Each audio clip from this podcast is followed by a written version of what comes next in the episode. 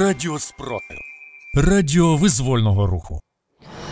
Вітаю студія Радіо Спротив. Працює Єва Френдліх. Сьогодні 30 січня, 341 день повномасштабної війни, коли Україна захищає себе та весь цивілізований світ від російської агресії. Далі про найголовніше.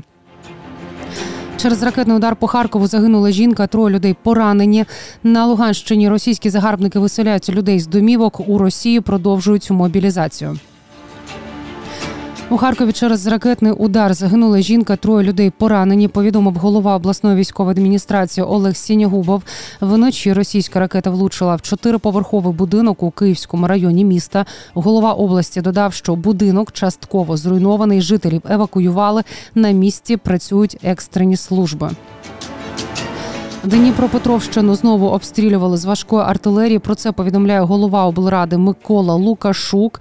Нікопольщина знову потерпала від важкої артилерії.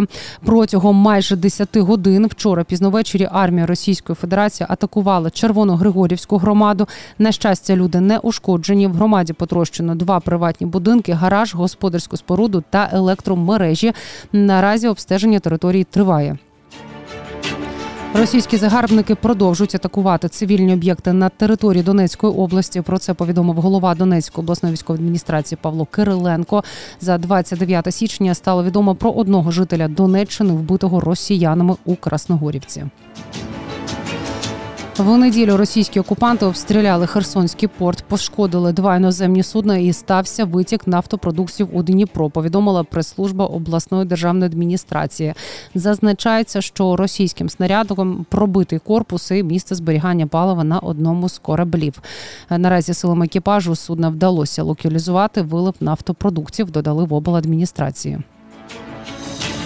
Польща розгорнула масштабну ремонтну операцію техніки збройних сил України. Фото з таємної майстерні показали журналісти The Wall Street Journal, яких допустили на місце.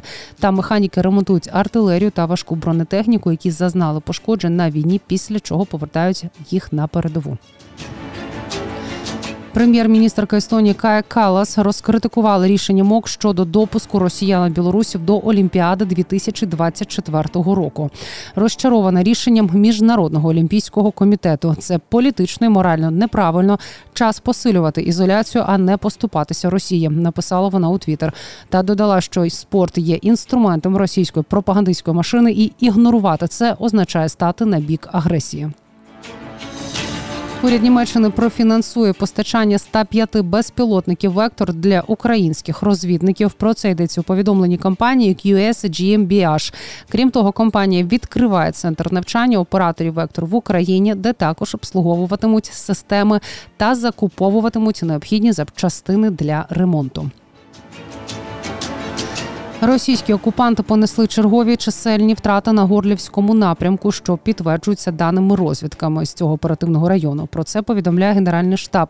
Зокрема, до одного із моргів Горлівки Донецької області за один день доставлено 20 тіл загиблих окупантів з районів Новобахмутівки та Майорська. Раніше повідомлялося, що окупанти несуть великі втрати під Бахмутом.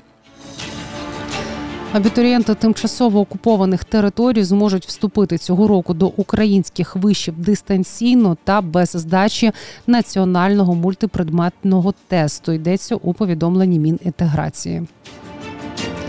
На Луганщині масово вивозять людей з попівки. Про це повідомили в Луганській ОВА. Російські загарбники наказали приготуватися людям в інших прилеглих населених пунктах, зокрема Сватовому. Про бажання виїхати у місцевого населення ніхто не запитує, куди всіх везуть і де розміщуватимуть посеред зими теж не розповідають. За даними ОВА, росіяни виселяють людей, щоб заселити в їх домівки своїх військових. Раніше вони так зробили у Підгорівці поблизу Старобірська. Кілька місяців росіяни жили в будинках місцевих жителів, а після вивезли все, що хотіли. СБУ затримала російського агента, який коригував ракетні удари по Харкову. Зловмисник збирав інформацію про місця базування та маршрути переміщення підрозділів збройних сил України на території міста.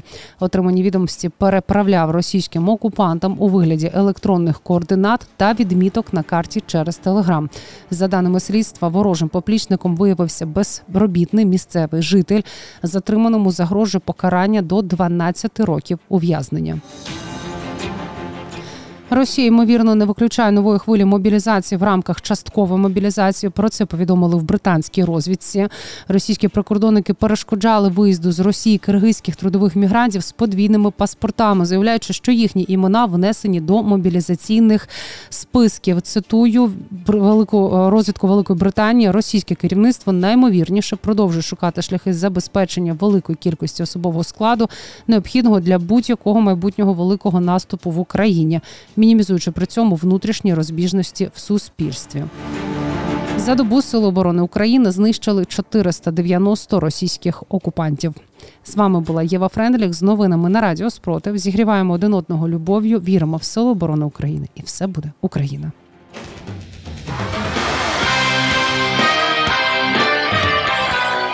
Радіо спротив. Радіо визвольного руху.